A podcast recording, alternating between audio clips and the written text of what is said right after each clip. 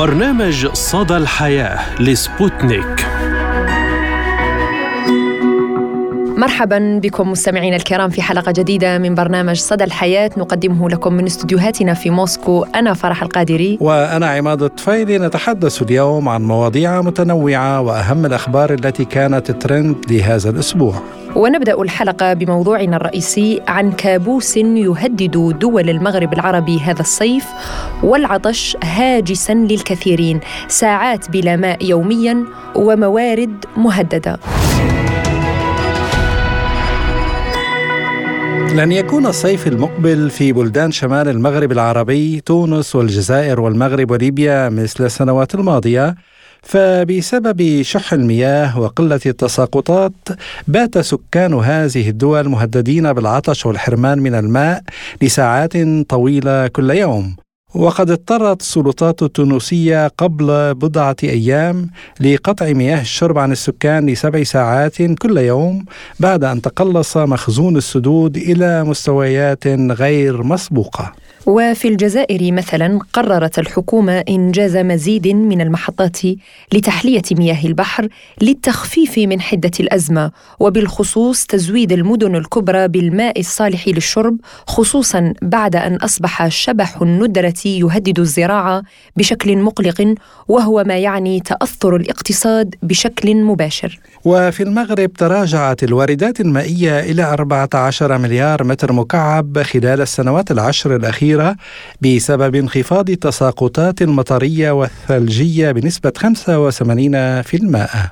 أما ليبيا فهي من الدول الأكثر تأثرا بشح المياه في العالم حسب مارك فرانش الممثل المقيم لبرنامج الأمم المتحدة الإنمائي ورغم وفرة المياه طبيعيا على سطح الأرض ونسبتها تزيد عن 75% منه إلا أننا نواجه حاليا ندرة فيها. فهناك مليار ومئة مليون شخص لا يستطيعون الوصول إلى مياه صالحة للشرب ومليارين وسبعمائة مليون يعانون من ندرة المياه لمدة شهر واحد على الأقل في السنة بحسب منظمة World Wildlife التي تتوقع أن يواجه ثلثا سكان العالم نقصا في المياه بحلول عام 2025 وتتربع العوامل البيئية على رأس القائمة بالطبع مع التغير المناخي عالميا لكن السياسة تلعب دورا كبيرا باستخدام المياه الإقليمية كورقة ضغط في بعض الدول لا سيما في منطقة الشرق الأوسط وشمال إفريقيا. هذا عدا عن الحروب القائمة بالفعل وما تسببه من عدم القدرة للوصول إلى المياه أو تلوثها. ولمناقشة هذا الموضوع أكثر نستضيف معنا من الجزائر الخبير الفلاحي الأستاذ لعلى بوخالفة أهلا وسهلا بك أستاذ وشكرا لتواجدك اليوم معنا في صدى الحياة. ورمضان كريم. رمضان كريم وأنا فخور أن أكون ضيفا على إذاعة سبوتنيك. مرحبا بكم. يعني أستاذ نبدأ من هذه الآية الكريمة وجعلنا من الماء كل شيء حي. إذا ما بات الماء هاجسا لسكان العالم وشحه كابوسا لهم. آه، أكيد يخلق عدة مشكلات في عدة دول. برأيك ما هي الأسباب الرئيسية وراء أزمة المياه خاصة في الدول التي تعتبر غنية نوعا ما؟ آه، شريط ساحلي طويل مياه جوفية ينابيع أراضي خصبة. نعم بالنسبة للمياه وجعلنا من الماء كل شيء حي. كل الكائنات بدون ما لا يمكن أن تكون موجودة. حتى الكون الكون يتشكل من أكثر من 70% مياه جسم الإنسان نفس الشيء. بالنسبة للحيوانات والنباتات أيضا. اذا بدون ماء لا يمكن أن تكون الحياة.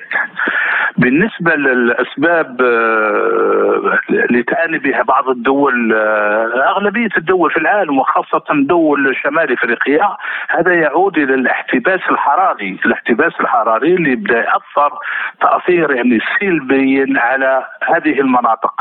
لأن في السابق يعني كنا يعني قبل الثورة الصناعية وكانت يعني الأمور طبيعية الأنهار يعني في موجوده فيها المياه نجد المياه في كل مناطق حتى بالنسبة لحفر الآبار بأمطار قليلة فقط نجد المياه للأسف يعني هذا الاحتباس الحراري أثر تأثير سلبي على مصدر المياه وخاصة في دول آه، شمال إفريقيا لأن دول شمال إفريقيا تعتبر تقريبا ثلاث أرباع صحراء.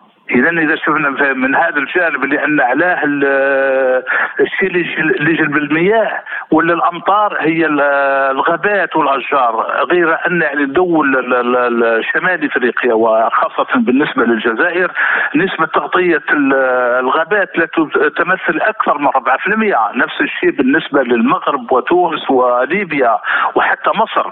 اذا كل هذه الدول تعاني حاليا من أزمة المياه والصراعات اللي راح تقوم في المستقبل إذا كانت حروب تكون حول المياه لأن بدأت حاليا ما بين مصر والسودان وإثيوبيا ونفس الشيء اليوم الصراع راح قايم في الشرق الأوسط على كيفية توزيع المياه وامتلاك المياه.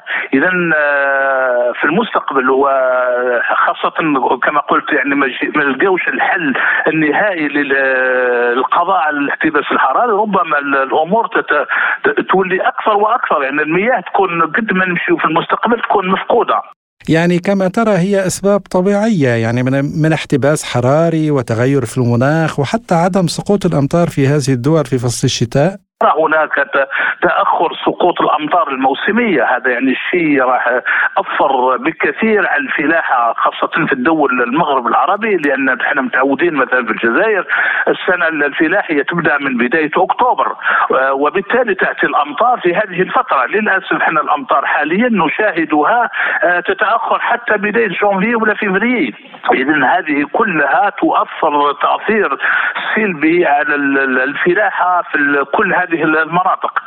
آه، بالنسبة للحلول ربما نطرقوا لها موجودة حلول. حلول يعني يكون يكون هناك تخطيط استراتيجي وتحكيم آه، آه، كما نقولوا إحنا متابعة ميدانية وامور كاين حلول. حلول وخاصة بالنسبة للجزائر لأن الجزائر أكبر منبع أو مياه جوفية موجودة في الجزائر تقدر ب 45 ألف مليار متر مكعب.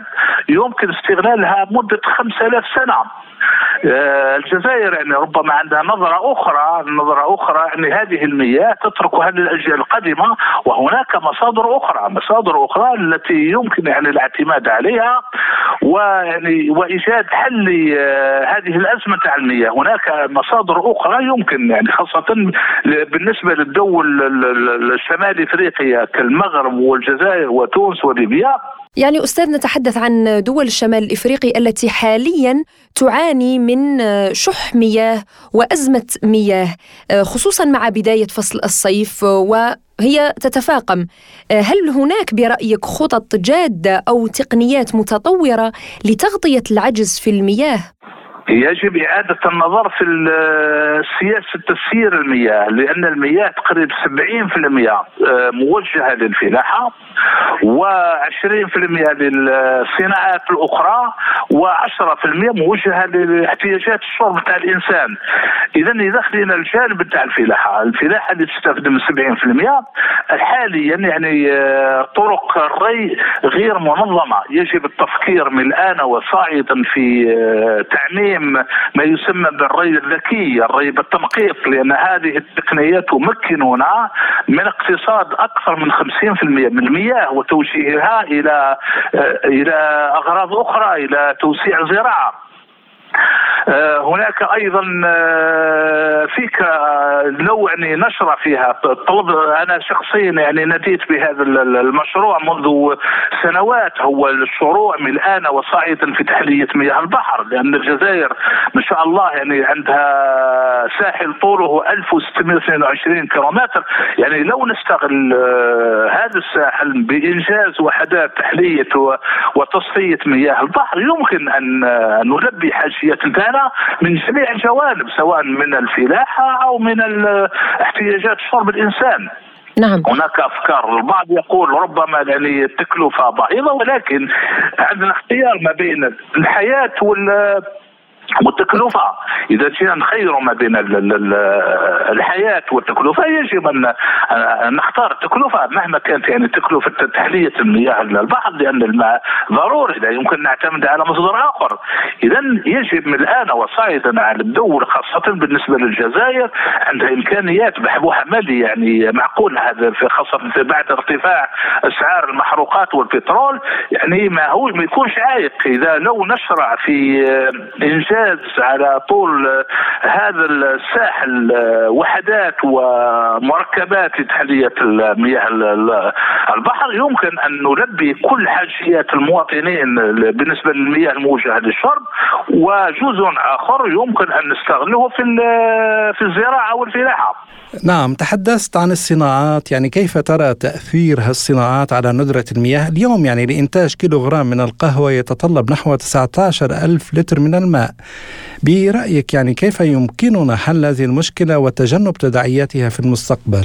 نعم في هذا الجانب في هذا الجانب أذكر ذكرت آه، ملك إسبانيا في في الماضي هناك يعني مصنع آه، للحديد.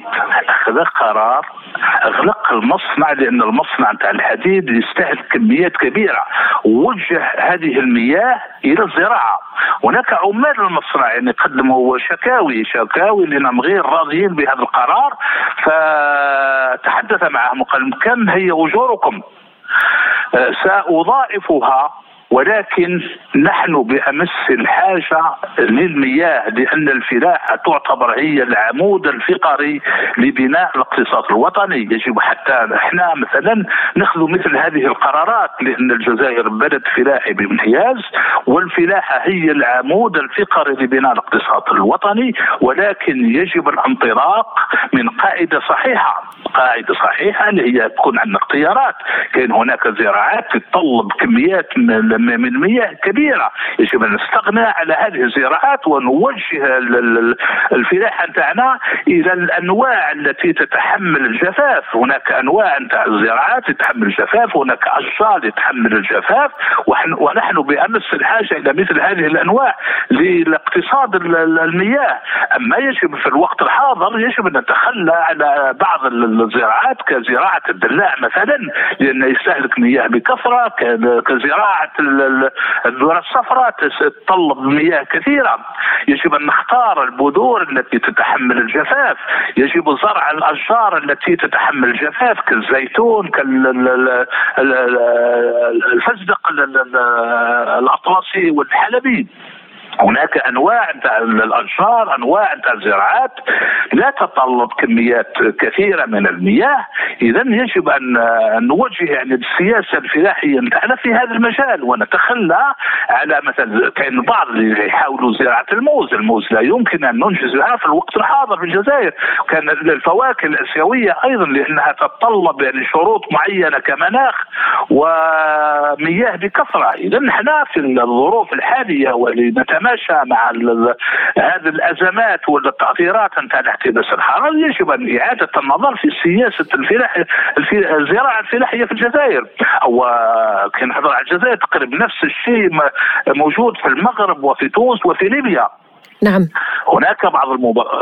بالنسبة لتوفير المياه أيضا هناك بعض المبادرات لأن في وقت في ليبيا في وقت العقيد معمر القذافي انشا ما يسمى بالنهر العظيم. اليوم في مصر أيضا في جهة في الجهة الغربية هناك نهر كبير يعني في إطار الإنجاز. يعني يجب التفكير في إيجاد الحلول. يجب مثلا على الجزائر أن نفكر من الآن فصاعدا في كيفية جلب المياه من نهر النيجر. لأن النهر النيجر النيجر جار من جيران الجزائر وفيه يعني مياه نهر آه، النيجر يمكن أن كما استوردنا مثلا ولا وصلنا الغاز من نيجيريا يمكن أن يعني ننجز أيضا قنوات لجلب المياه من النيجر هناك بحيرة تشاد حتى يعني هذه كل أفكار أفكار يعني لو يعني نفكر في كيفية استغلالها وتطويرها يمكن أن نقضي نهائيا على أزمة الماء ويمكن حتى يكون عندنا فائض أنا أفكر كما صدرنا الغاز والماء يمكن يعني الجزائر لو تستغل كل هذه الظروف يمكنها أن تصدر في المستقبل المياه. بالحديث عن الجزائر آه، وكونك خبير متواجد في الجزائر هل توجد خطط وطنية فعلية لهذه المشكلة؟ نعم هناك وخاصة وخاصة بعد مجيء السيد عبد المجيد تبون إلى سدة الحكم تفطن لهذا الجانب تفطن لهذا الجانب خاصة لتحقيق الأمن الغذائي لأن كانت هناك بعض المواد كنا نستوردوها من الخارج ونحن في يعني عندنا كل الإمكانيات لإنجازها محليا كالحبوب كالحليب كاللحوم الحمراء. هذه كلها يمكن إنجازها في الجزائر.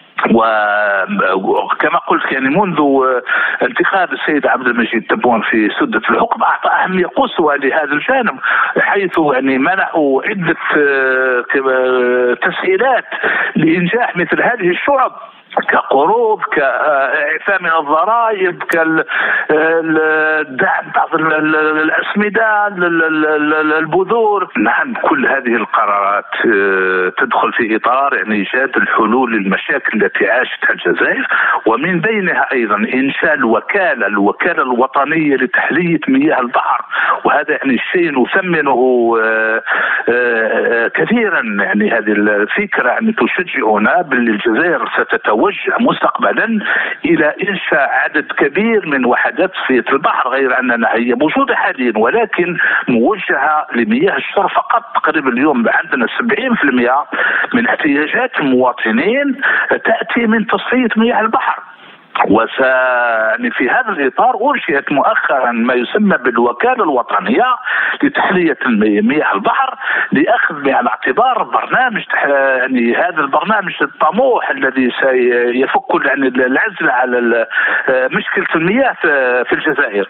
اذا آه، هناك عدة قرارات وهناك أفكار يعني لو تجسد كلها ربما تكون يعني الجزائر كما قلت يعني من البلدان اللي آه، تلبي كل حاجيتها من المياه سواء كانت مياه موجهة لشرب الإنسان أو للفلاحه وحتى للنشاطات نعم. الاخرى كالصناعة. هناك يعني توقعات بأن سكان العالم سيعانون من قلة المياه بحلول عام 2025 إلى أي مدى حقيقة هذه التوقعات برأيك؟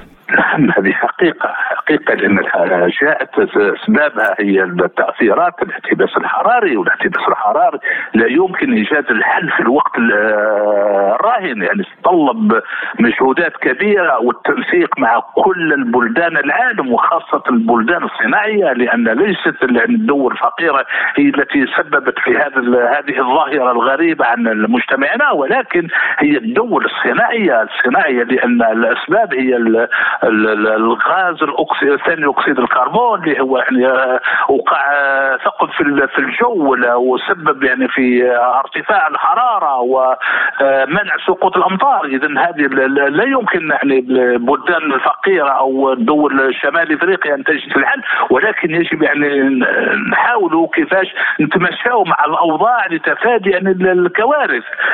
بالنسبة للعالم العالم سيعيش أزمات كبيرة وخاصة بلدان الساحل الإفريقية اللي ما عندهاش فيش امكانيه إحنا الحمد لله عندنا يعني كما قلت المياه الجوفية اللي هي كميه أكبر منبع على مستوى العالم. عندنا الشاطئ الساحلي اللي هو 1622 كيلومتر عندنا سدود عندنا حواجز مائية عندنا عدة يعني مصادر يمكننا لو ننشطها ونحسن استغلالها يعني نقضي ولكن للأسف في بعض البلدان الاخرى لا يمكن يعني ما عندهاش هذه الإمكانيات وستتأثر يعني تأثير سلبي بسبب فقدان المياه. إذا بالنسبة للعالم إلى آفاق 2025 2030 آه، ستكون المياه يعني آه، ماده عزيزة جدا ومفقودة في على مستوى أغلبية الدول في العالم وخاصة التي لم تكن عندها إمكانيات الجزائر الحمد لله كما ذكرت يعني كل الإمكانيات متوفرة.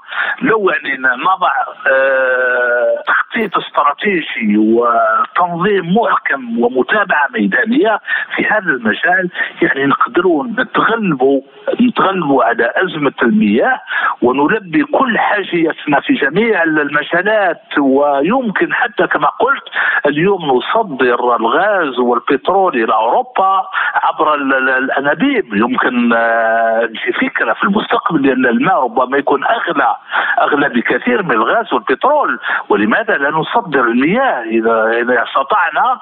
أن نلبي حاجيتنا وأن آه، نستغل يعني كل الإمكانيات المتوفرة. يمكن حتى أن تكون الجزائر بلد مصدر على الأقل لجيراننا الأفارقة وبعض الدول العربية. نعم نشكرك الخبير الفلاحي الأستاذ لعلى بوخالفة. كنت معنا من الجزائر. شكرا لك على هذه المداخلة. نواصل مستمعينا الكرام معكم حلقة اليوم بأهم الأخبار التي كانت الترند لهذا الأسبوع وما هو أول خبر لديك يا عماد؟ نعم فرح شائعات تلاحق الفنان المغربي سعد المجرد القابع حاليا في السجن بفرنسا واخرها إقدامه على الانتحار وتدهور حالته الصحية وإصابته باكتئاب حاد ومصادر إعلامية مغربية في هذه الشائعات استداول رواد مواقع التواصل الاجتماعي هذا الأسبوع أخبارا تفيد بأن سعد المجرد أصيب باكتئاب حاد وأقدم على الانتحار غير أن ما يتم الترويج له عار عن من الصحة وليس جديد أن تصدر هكذا شائعات لا سيما وأن المجرد فنان عالمي مشهور وتعرض لقضية أثارت جدلا كبيرا في الوسط الفني والمجتمعي كونها تتعلق بالاغتصاب. وأضاف المصدر أن الوضعية الصحية لسعد المجرد جيدة وأنه يواجه قدره بإيمان قوي وثقة في الله متشبثا ببراءته مما نسب إليه ومتطلعا لإنصافه في مرحلة الاستئناف التي سيواصل معركته القضائية من خلاله. وفي خبر آخر فضة مذيعة افتراضية تقتحم مجال الإعلام في الكويت. أطلت المذيعة الافتراضية فضة العاملة بالذكاء الاصطناعي عبر صحيفة كويت نيوز في تويتر وأخذت تستحوذ على إعجاب المشاهدين لتنافس المذيعات الحقيقيات بذكائهن البشري. وقال المدير الشريك لصحيفة كويت نيوز ونائب رئيس تحرير جريدة كويت تايمز عبد الله بوفتين إن فضة قيد التجربة للاستفادة من مزاياها في صناعة المحتوى الجديد والمبتكر وقال أن فضة اسم كويتي شعبي قديم يرمز لمعدن الفضة والصورة النمطية في الأذهان عن الروبوتات دائما تكون فضية اللون ومصنوعة من المعدن. لذلك قمنا بدمج العنصرين وأطلقنا هذا الاسم على المذيعة الافتراضية وأوضح أن شكل المذيعة التي بدت شقراء يعكس التنوع الذي يجمع الكويتيين والمقيمين مشيرا إلى أنها تمثل الجميع كما أنها حظيت بتفاعل كبير على وسائل التواصل الاجتماعي ويبدو زميل عماد أن الذكاء الاصطناعي يهدد وظائفنا. نعم أكيد. يعني الذكاء الاصطناعي يعني شيء آه، رائع ومفيد لكن لا أعتقد بأنه مهما يكن الذكاء سيستطيع أن يتقدم على الذكاء الطبيعي للإنسان. يعني لا يلغي وجودنا أكيد. كمذيعين وراء الميكروفون. آه، طبعا أكيد لأنه هم بدون شعور وبدون إحساس يعني يتعاطون بشكل أوتوماتيكي مع الأمور. آه، إلى الخبر الآخر من مصر. وهذا الخبر من مصر يتعلق بحكم بتطبيق الشريعة المسيحية للمرة الثانية في تاريخ مصر. يعني أصدرت محكمة مصرية حكما قضائيا جديدا بتطبيق مبادئ الشريعة المسيحية في تقسيم تركة أسرة مسيحية. وصدر الحكم بالاحتكام إلى لائحة الأقباط الأرثوذكس الصادرة في 1938 والتي تنص على توزيع التركة بالتساوي بين الورثة من ذكور وإناث. وصدر الحكم في الاستئناف المقام من نجدة المواطن المتوفي على حكم أول درجة برفض بطلان إعلام الوراثة والذي تم الاحتكام فيه بشأن توزيع تركة والدها إلى أحكام الشريعة الإسلامية.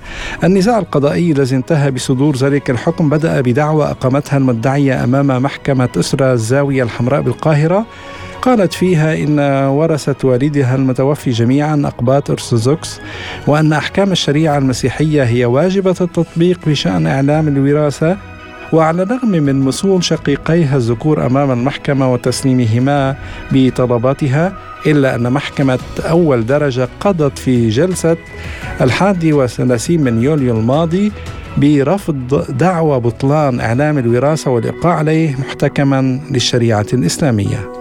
وإلى خبر آخر قد يكون آه، مهم بالنسبة للنساء.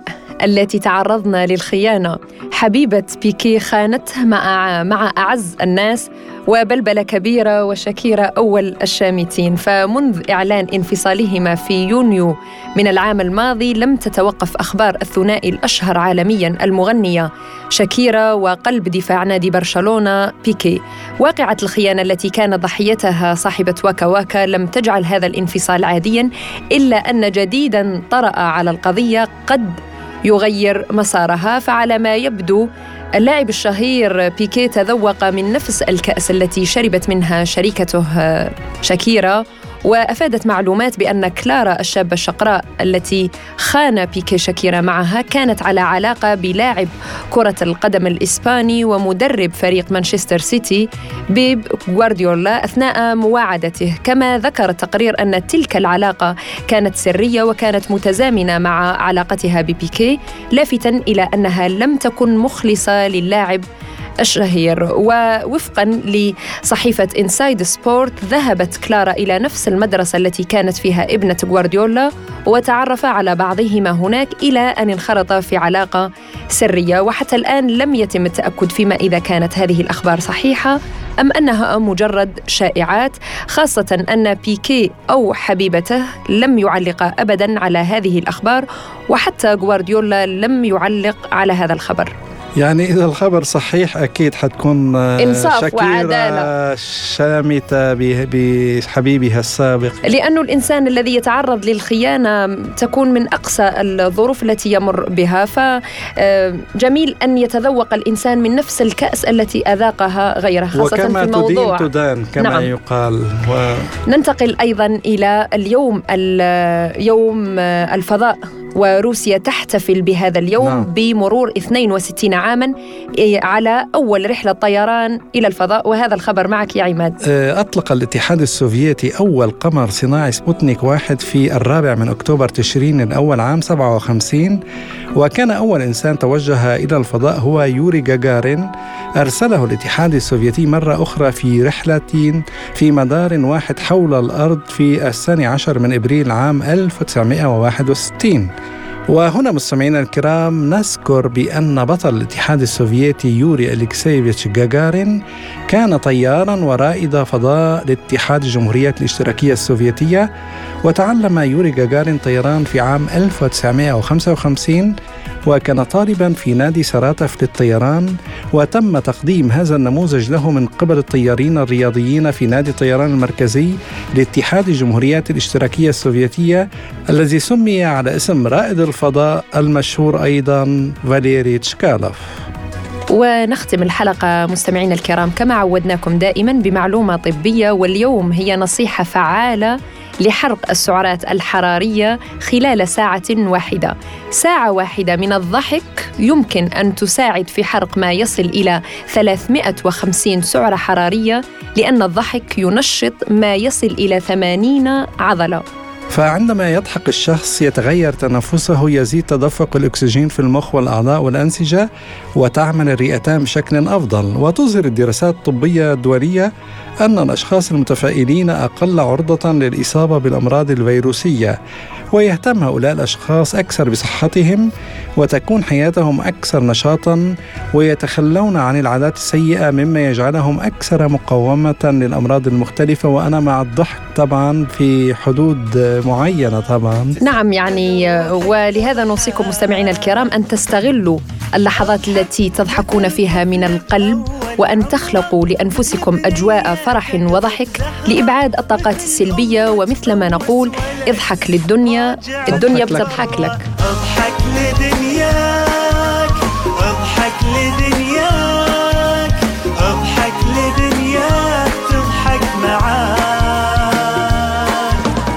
وإلى هنا مستمعينا الكرام تنتهي حلقة اليوم من برنامج صدى الحياة. كنا معكم فيها أنا عماد طفيلي. وأنا فرح القادري دمتم في أمان الله وحفظه. بس اضحك.